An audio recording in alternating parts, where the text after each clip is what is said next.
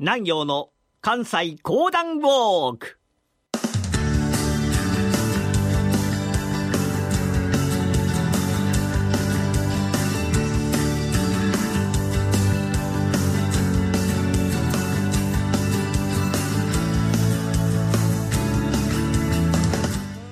南陽の関西講談ウォーク。この番組はなにわの講談師極道南陽さんにこれまで歩いてきた歴史上の人物や出来事にゆかりの深い関西のさまざまな土地をご紹介いただきます。今月お送りしている楠木正成のお話。今回鎌倉幕府は倒れ兼務の申請へ。そしてさらに戦いは続きます。それではこの後南行さんにご登場いただきましょう。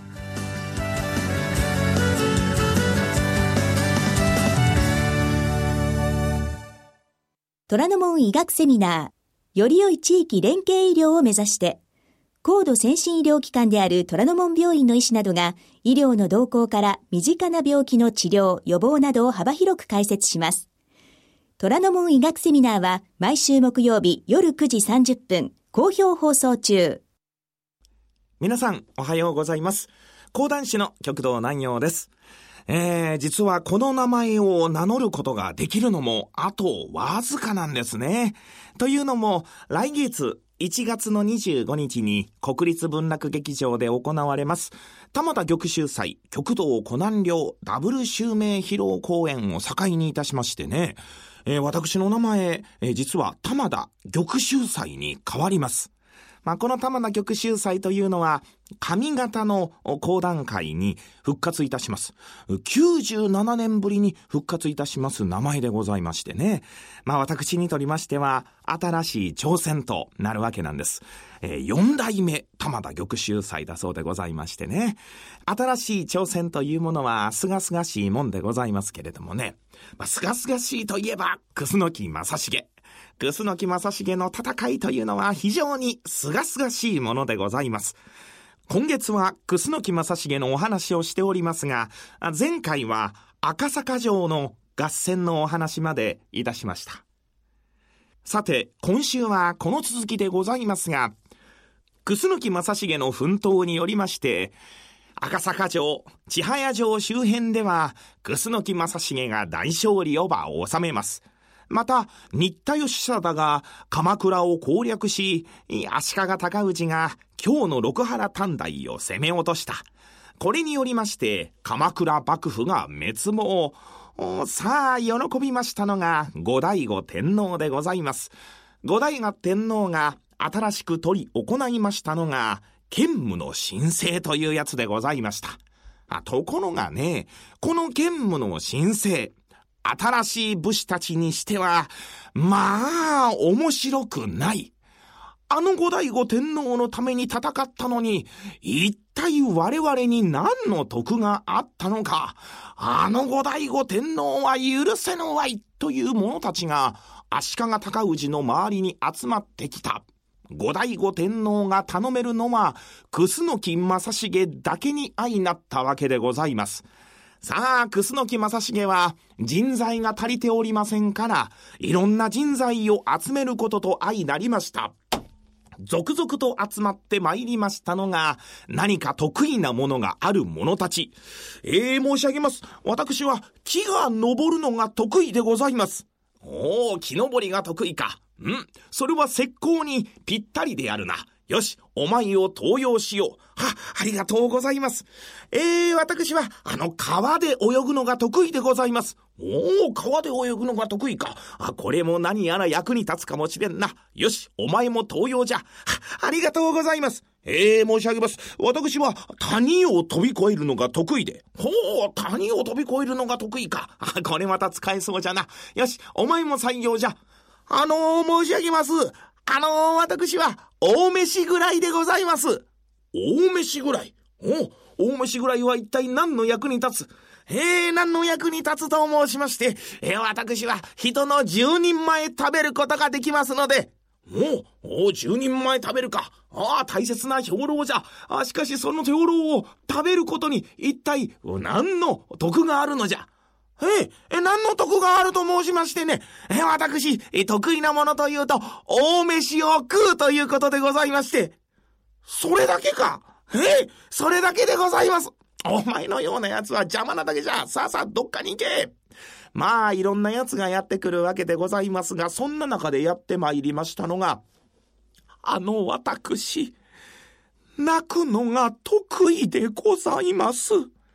泣くのが得意。いやー、泣くというのは不吉なだけじゃ。ああ、さあさあ、お前のような奴も必要はない。どこかへ行け。何をおっしゃるのでございます。私、自ら泣くのも得意でございますが、人を泣かせるのも得意でございます。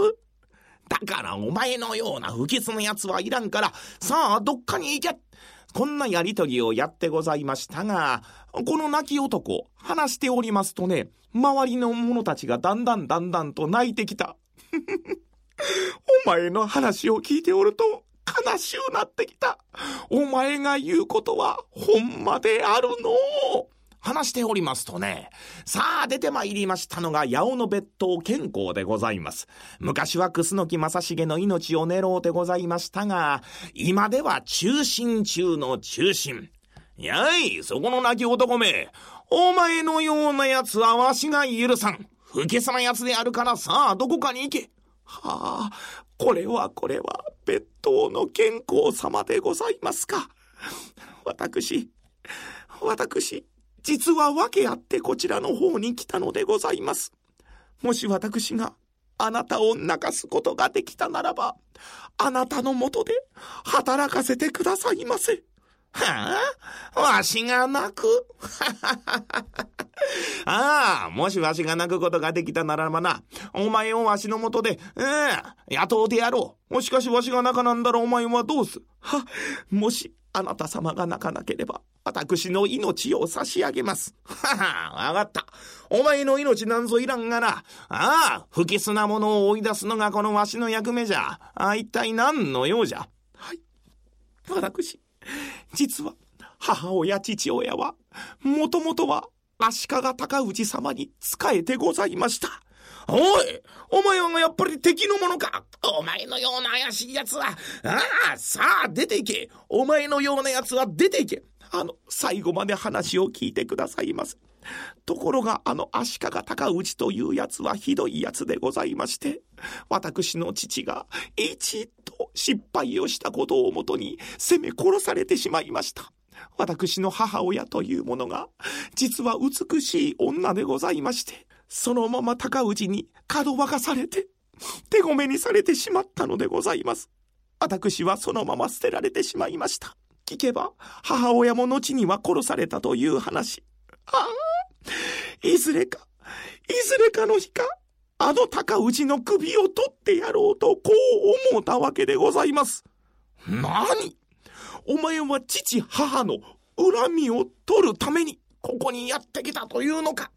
自らの命をかけて、なんという忠心じゃ。はあ、お前のような男わしは初めて会うた。わしはな、男の中の男じゃ。お前のような忠心が大好きであるわ。は、八尾の別当健康がいきなり泣き出した。この時に泣き男が、あの、健康様、終わりましてございます。わかっておる。わかっておる。お前の命をかけて、高氏を取るのであるな。わかっておる。の、違います。あなたを泣かすのが終わったんでございますので。え？お前わしを泣かした？今の話は全部嘘。うわこの健康、健康を害したわい。お前のようなやつ。ええ、あの、私あなたを泣かすことができましたので、えぜひあなた様の配下に。仕方がないわい。さあ、健康の配下となったわけでございますが、これは足利尊氏の配下も同じもの。さあ、足利尊氏が京へと出張ってまいりまして、いよいよ足利尊氏と戦うわけでございますが、これがほぼ互角の戦い。今日から足利尊氏を追い出すことはできましたが、多くの人々が亡くなってしまいます。さあ、楠木正成が死んだのか、死んでいないのか、お互い探すわけになったわけでございますざいますが、足利尊氏の軍勢がやってまいりまして今日の町を調べてみる。そこで一人の男が泣き崩れていたのでございました。は あなんとおいたわしい形。うん、楠木正成様が、亡くなってしもうた。おい、お前は正成を知っておるのかこのお方でございます。見ればね、もう焼けただれて顔も何もよく分かったもんじゃございません。これを聞きました足利尊氏の軍勢がすぐに足利尊氏に報告をする。ああ、そうかそうか。楠木正成が死んだとならばもう怖いものはない。よし、今日に本陣を移せ。本陣を移して参りまして、その晩は飲めや歌えの大騒ぎ。ところがその渦中にありまして、楠木正成の軍勢が立ち上がり、今日の足利尊氏を打ち滅ぼしたのでございます。足利尊氏そのまま九州へと逃げていくわけでございますが、ところが、九州で再び息を返しました足利尊氏が、再び京を目指して登ってくる話を聞いた。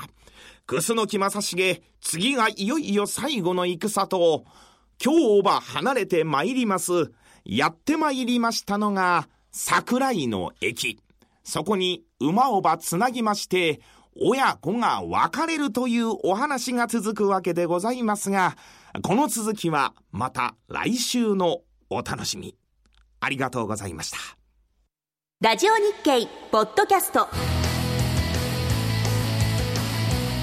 過去に放送した番組の一部やポッドキャスト限定の番組を iPod などの MP3 プレイヤーでいつでもどこでもお聞きいただけます。